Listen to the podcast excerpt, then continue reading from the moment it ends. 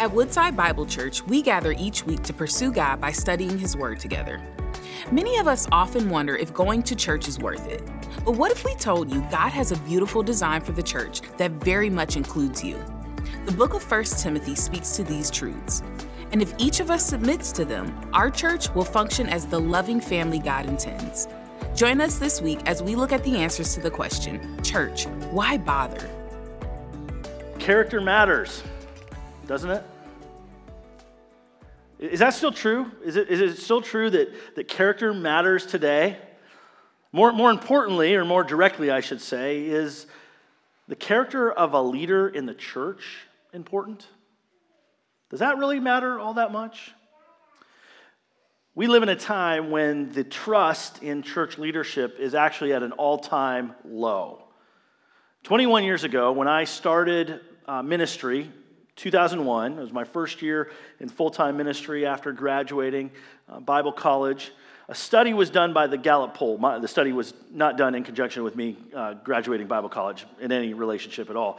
But Gallup had been doing this poll uh, every year since 1976, where they would survey Americans about their view of the ethical standards of various professions in our country. So, from bankers and lawyers and teachers and nurses and doctors to pastors and politicians and, and many others, some 18 different professions were listed and asked to be ranked according to the view that Americans had of the ethical standards of those professions. In, 19, or in 2001, 67% of Americans believed that pastors had high or very high ethical standards.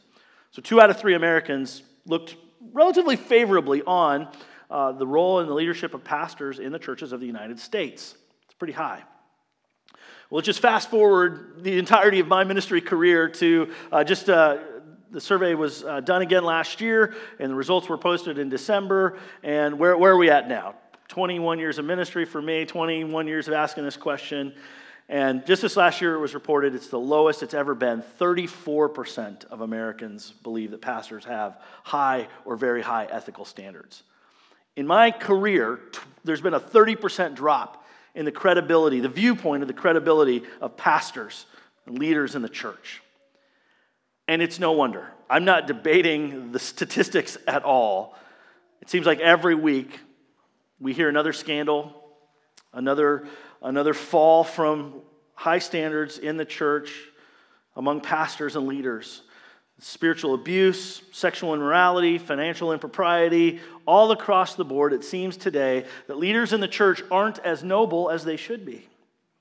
And the reality of those scandals continuing day after day after day, week after week, month after month, pounding against the church, has given the reason for many in the church to ask the question why bother? why does it even matter? These guys aren't honoring, they're not noble in their lives, they don't live up to a high ethical standard. It's just a show.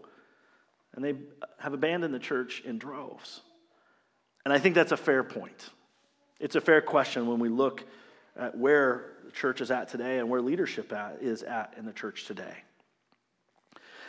So maybe the answer is for us just to discard leadership altogether and we'll just kind of do some sort of communal, everybody stands at the same position in place, and we'll just kind of figure it out that way together. Maybe that's the answer. And yet, I want us to go back to the scriptures again, and I want us to see what the Lord has to say about leadership in the church. Because I think if we hold to these standards and to these ideals of leadership for the church, the church will be a beautiful place that reflects and glorifies God. The gospel will be displayed as the leaders are faithful to what scripture has called us to be in it. God has ordained and appointed leaders to care for and to oversee the church. And Paul, as he's been teaching Timothy and instructing Timothy about right order, about the, the role of the church together, about the importance of the church and prayer and gospel centrality and the, the focus of the church and who men and women in the church should be and how they should relate, he now comes to dealing in chapter 3 with the qualifications for leadership in the church. What kind of standards should we hold our pastors and elders and deacons and deaconesses and ministry leaders and staff to? What should their lives look like, and why is that important? The point is, is that character matters. And therefore, the church is cared for well by qualified, faithful leaders. Where those, qualified, where those leaders are not qualified, where they are not faithful, the church is not cared for well. The church is harmed. The gospel is harmed.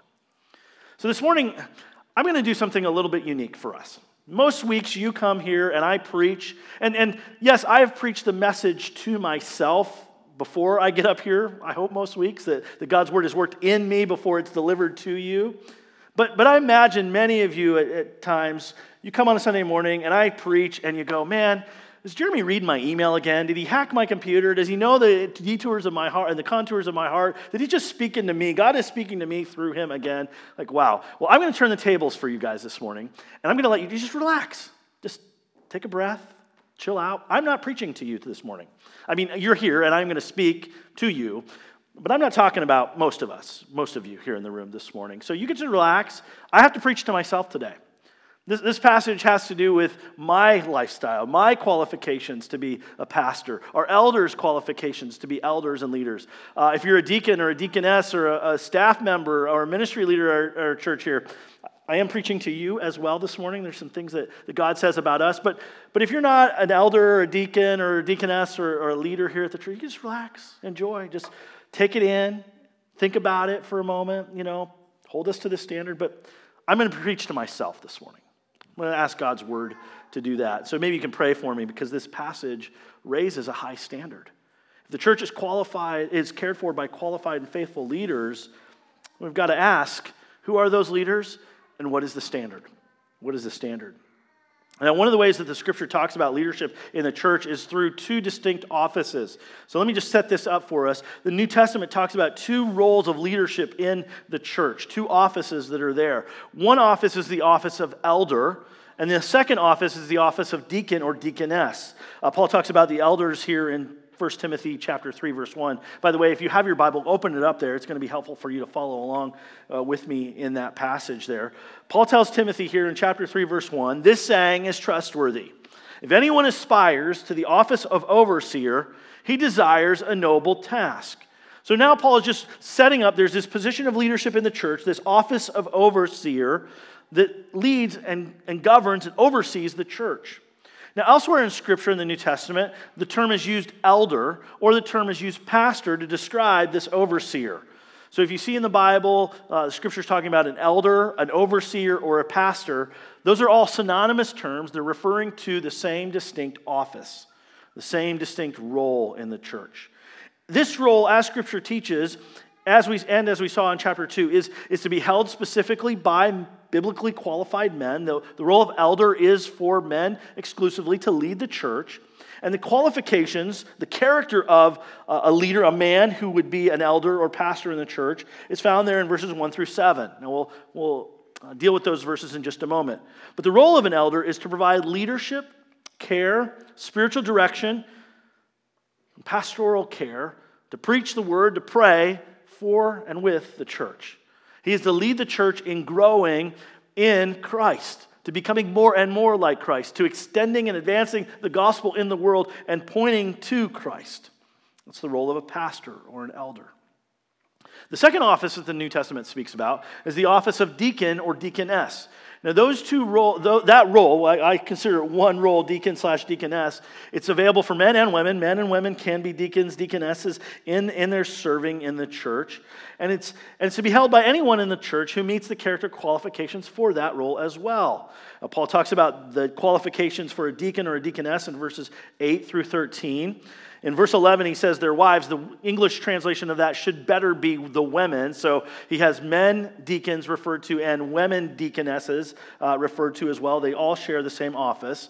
And their role is to support the ministry of the church as leaders of servants so that the elders can give specific focus to the spiritual direction and needs spiritually of the church.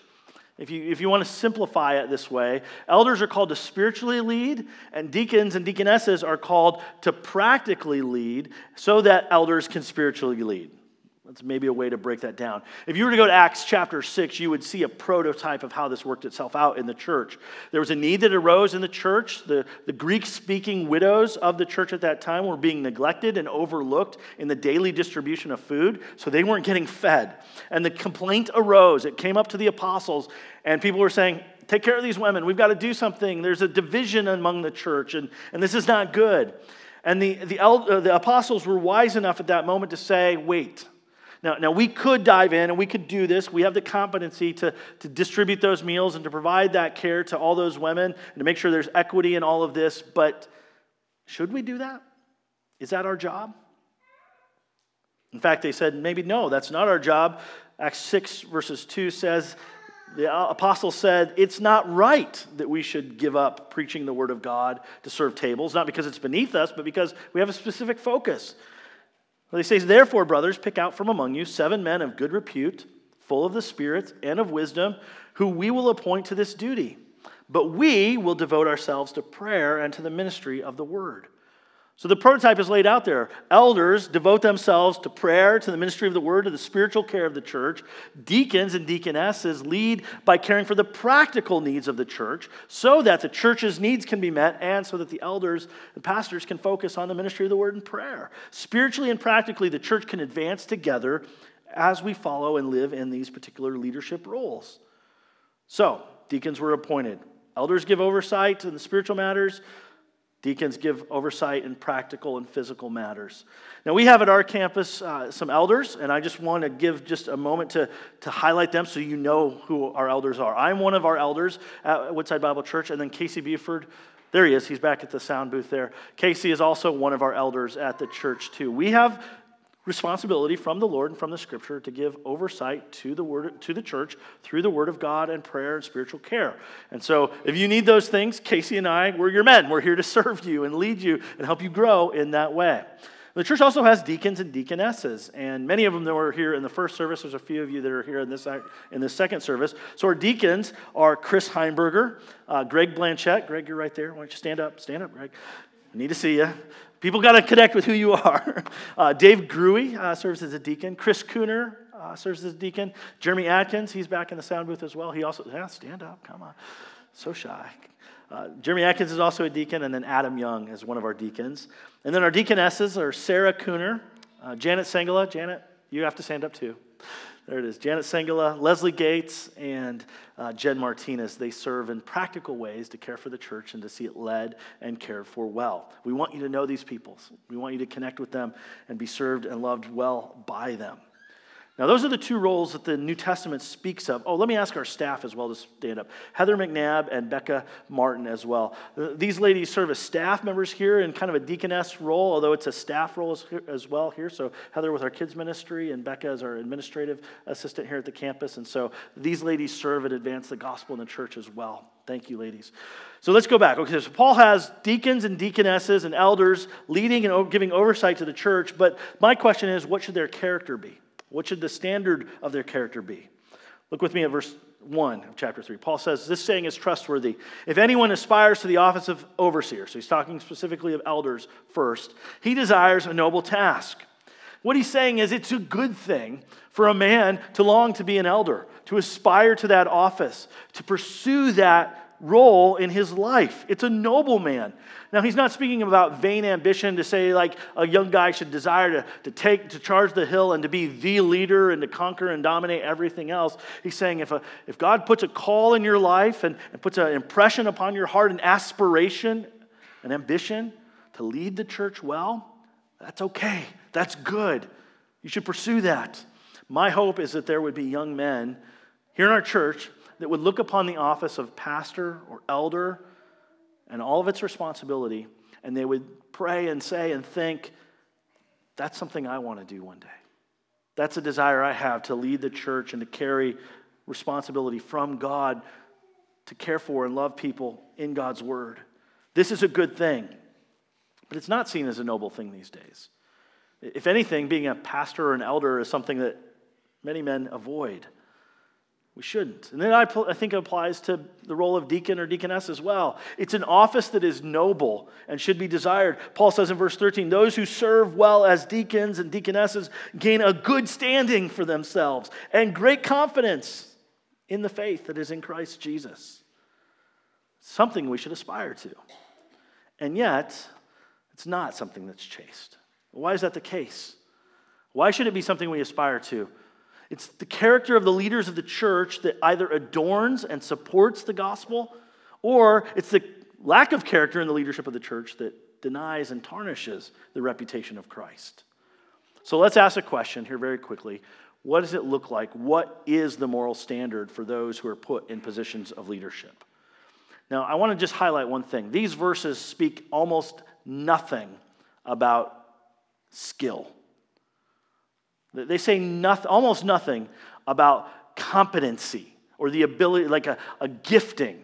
So many times we elevate people as pastors and leaders in the church and in Christian uh, spheres because of their high gifting. Oh, they're an eloquent communicator, they're an amazing podcast pastor, they're wonderful to watch, and yet don't have podcast pastors.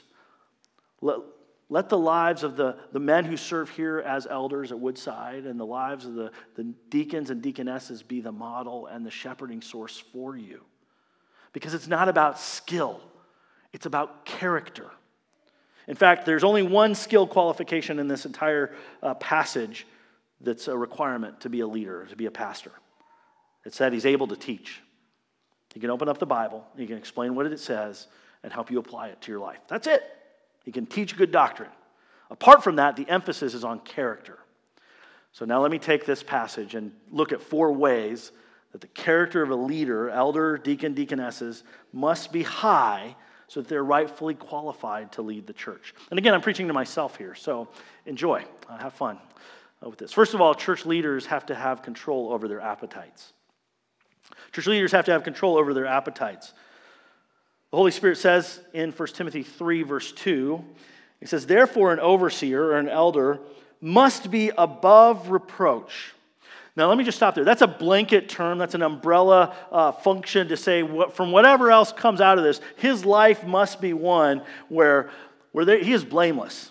There, there can be no charge that would be brought against him that sticks. It doesn't mean he has to be perfect, but his life is lived with such integrity and such moral dignity and character that there's not a fatal flaw in his character. He's beyond accusation, he's blameless, he's pure in his lifestyle, his reputation, and his character in the way he leads. More specifically, Paul dives in and he says, let's talk about what this being above reproach really looks like. And he, and he gives this qualification that elders and then later deacons and deaconesses are to have that of control they're to have control over their appetites and their desires. So he says an overseer must be above reproach, the husband of one wife, sober minded, self controlled, respectable, hospitable, able to teach. Now, now, I hope that you see here, just in the reading of this, that there is this idea of control or command. Not so much of control or command of the circumstances of their life or the external things or people in their life, but a command over one's own life and conduct. A leader must be able to control, a qualified leader must be able to control and lead himself. He must have command over his own lusts, his own desires, his own passions. And his control must be exhibited in all areas of his life. Paul speaks, first of all, about uh, his physical passions. And, and particularly in marriage, the elder should be the husband of one wife.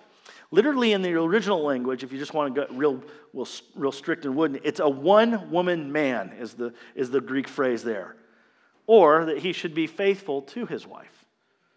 Unlike the cultural expectations of Paul's day, where men were liberated to fulfill their sexual passions and desires with, with temple prostitutes and these worship banquets that were just full of debauchery, Christian men, specifically Christian leaders, are to be sexually faithful and exclusive to their wife alone.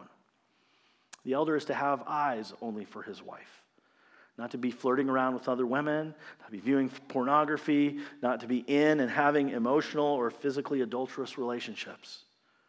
He has to have a grasp and control and focus on his marriage, to love and serve and to be faithful to his wife. Furthermore, Paul says he is to be sober minded and self controlled.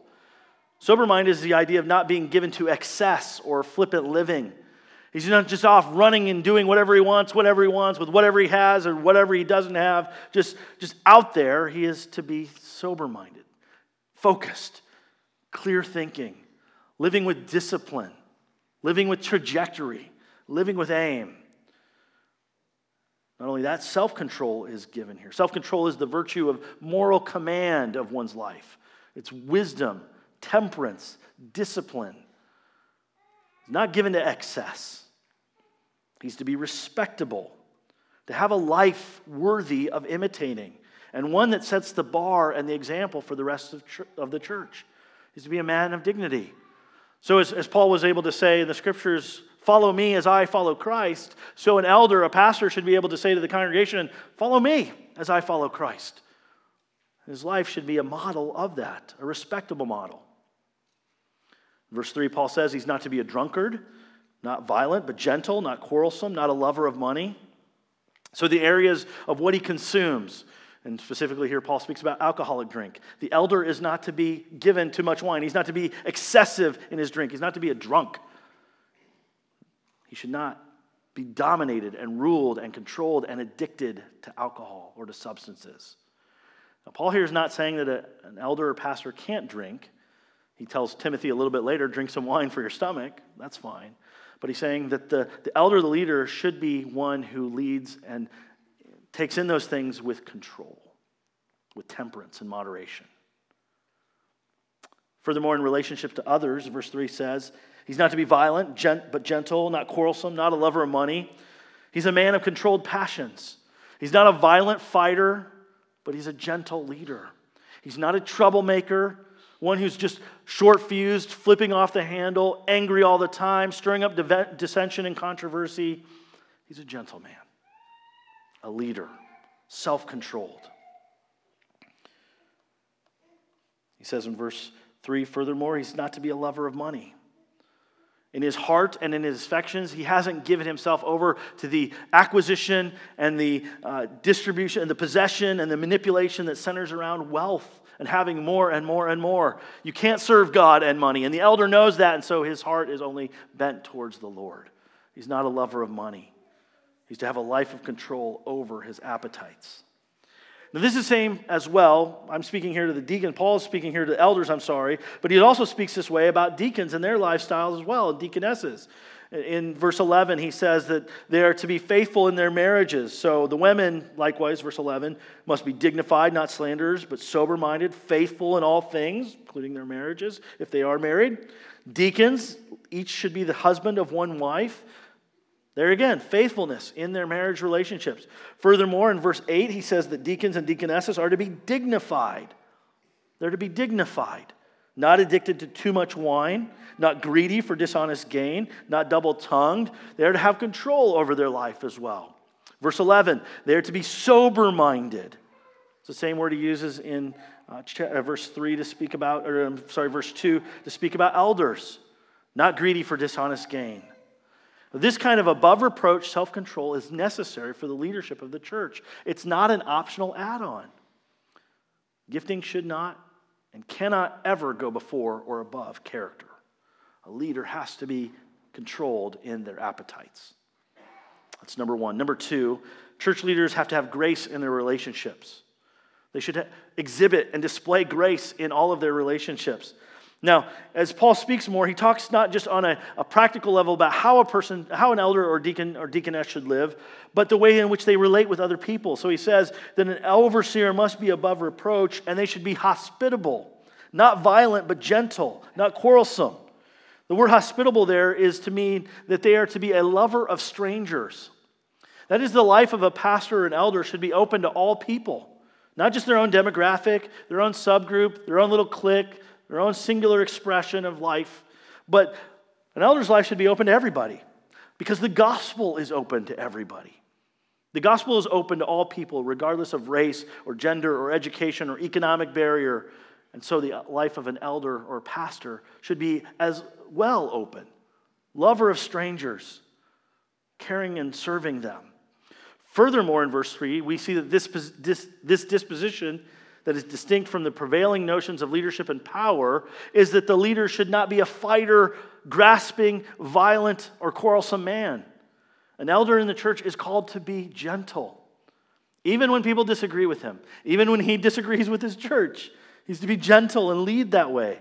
A leader should be a humble, an elder should be a humble, Christ like, gentle, meek leader like Jesus was, loving and serving the church as Christ loved and served the church.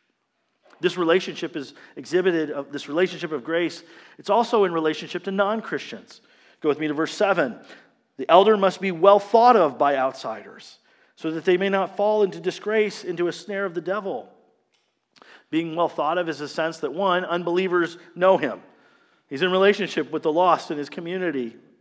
And, so, and secondly, that his reputation is upstanding so that the message of the gospel is in correspondence with his conduct. If a, if a pastor lives one way in the world and a different way in the church, or if he lives in a way in the church and in the world that is out of sync with the gospel, he's a hypocrite. And the reputation of the gospel and of Christ is, is hindered. This is where I think so many in the world have such a hard time with Christianity and the church as of late. They see pastors and elders that are abusive, that aren't self controlled, that aren't gracious, They've tarnished the reputation of Christ, and so everybody says, I'm out. And they bail. These leaders are disqualified, by the way. Scripture says that they are disqualified from serving in the office. They should step down, they should be removed. Now, Paul also speaks about this in regard to deacons and deaconesses, and the standard is the same. They're to be people of grace. He, he references this in how the deacons and deaconesses use their words. They, they lead through uh, speaking and teaching and directing. And so they are not to be slanderers, verse 11. Deaconesses, don't be, they must be dignified, not slanderers. That is, not saying lies about people in the church, not, not speaking deceit, not gossiping. The, the, deacons must be dignified, not double tongued, not saying one thing over here and doing another thing over there, but being in sync with the word and with truth. They should be gracious in all ways. The elders and the deacons and deaconesses of a church, they exhibit a care for and stewardship of God's grace and mercy, and their lives must match that stewardship. So if the gospel goes to everyone, so the leader's life must be open to everyone. If the gospel is good news of the mercy and grace and compassion of God in Jesus Christ, so the leader's life is to exhibit and embody that mercy and compassion and gentleness and grace in Christ to all people.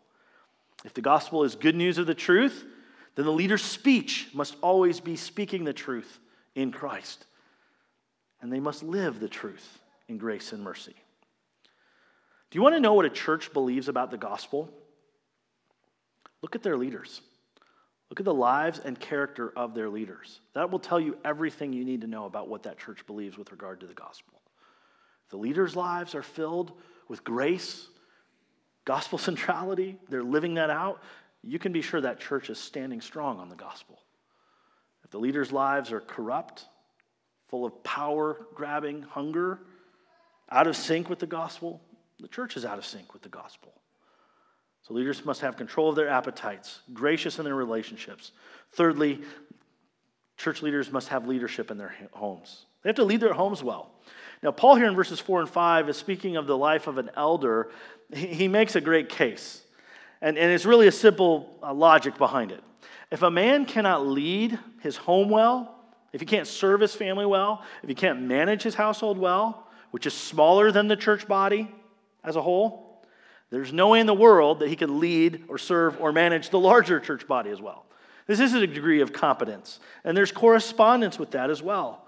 So Paul says he must manage his own household well, with all dignity, keeping his children submissive. For if someone doesn't know how to manage his own household, how will he care for God's church?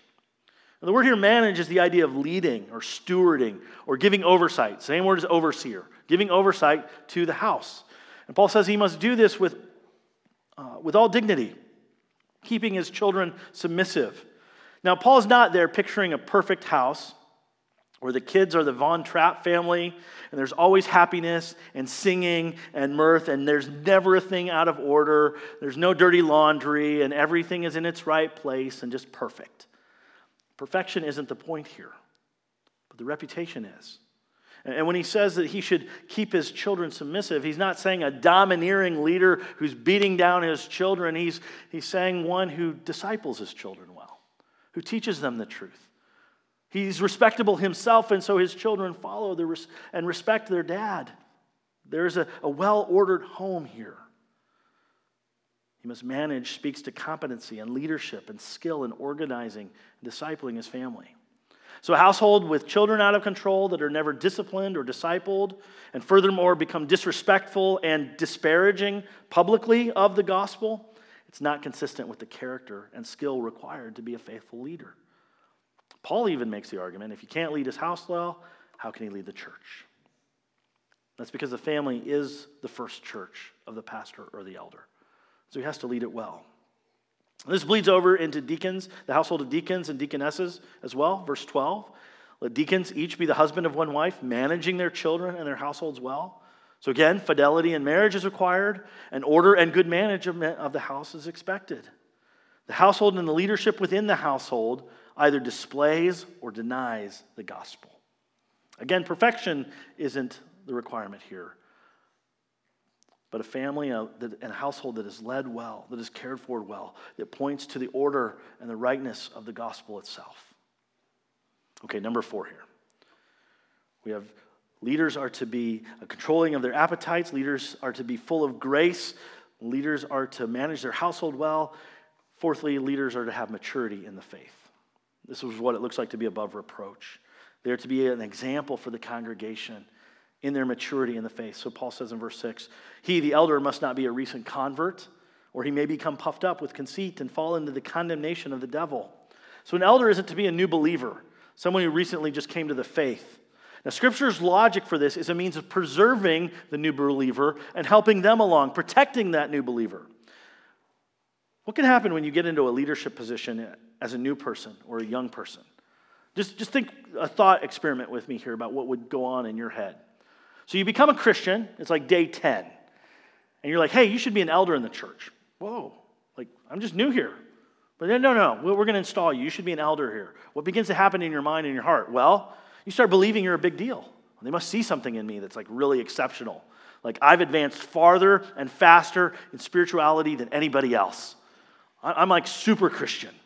And you could start to listen to those words and, and begin to think that you're a spiritual prodigy or a wonderkind of, of faith that has exceptional gifting and spiritual skill. And, and those things begin to go to your heart. The word for that that Paul uses here is a strong, strong word. It's, it's the word conceit. He may be puffed up with conceit. And this word here in the Greek means to be so arrogant as to be practically demented or to be insanely arrogant, as one lexicon puts it. That's what happened with the devil, right?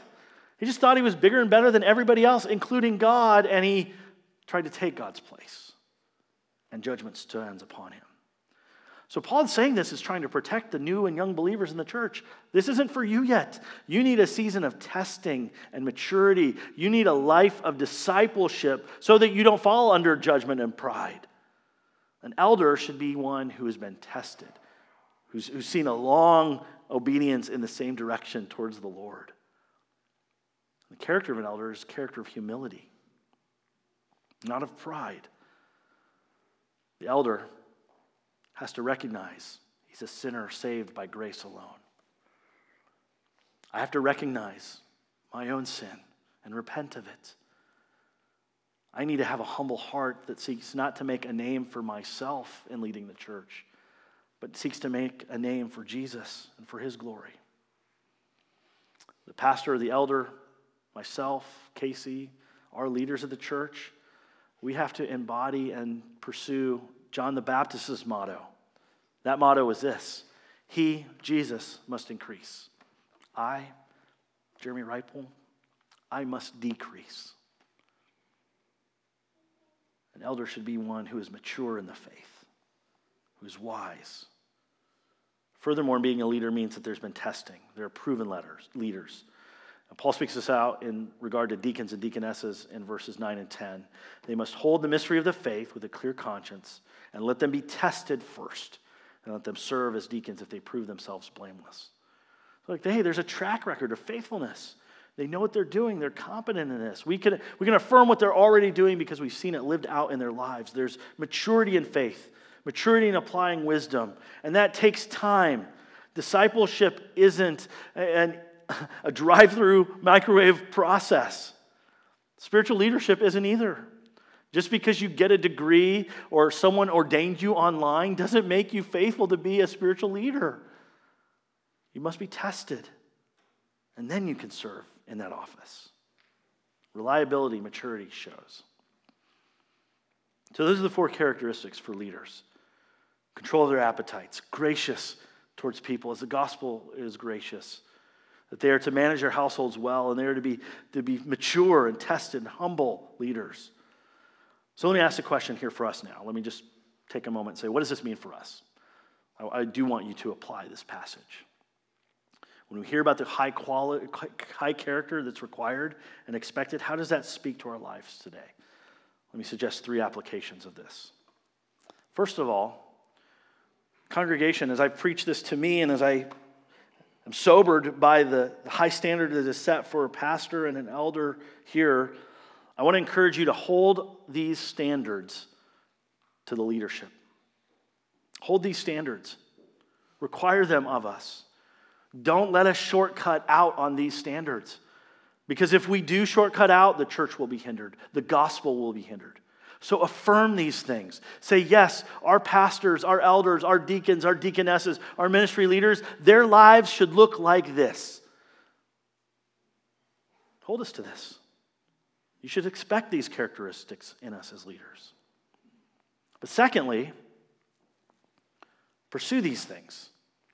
Now, I tricked you because I told you this sermon wasn't for you. I gotcha. It is for you. Think about this for just a moment. Here's the second thing pursue these standards, right? Are any of these standards like not for the normal Christian? I mean, are, are any of these things here something you should you can say, well, I can opt out of that. That's that's not for me. Okay, maybe the ability to teach one. You can you can withdraw that one if you don't feel a calling or gifting to teach or the skill to that. But are any of these character standards ones that, that you don't need to possess or to pursue yourself? Absolutely not. These, these things are for every Christian, that we should all be growing in being above reproach, that we should all be pursuing faithfulness to our spouses, that we should all be sober minded, self controlled, respectable, hospitable, not drunkards, not violent, but gentle. We should all be people that manage our households well. We should all be people that are pursuing maturity in Christ, not conceited and full of pride.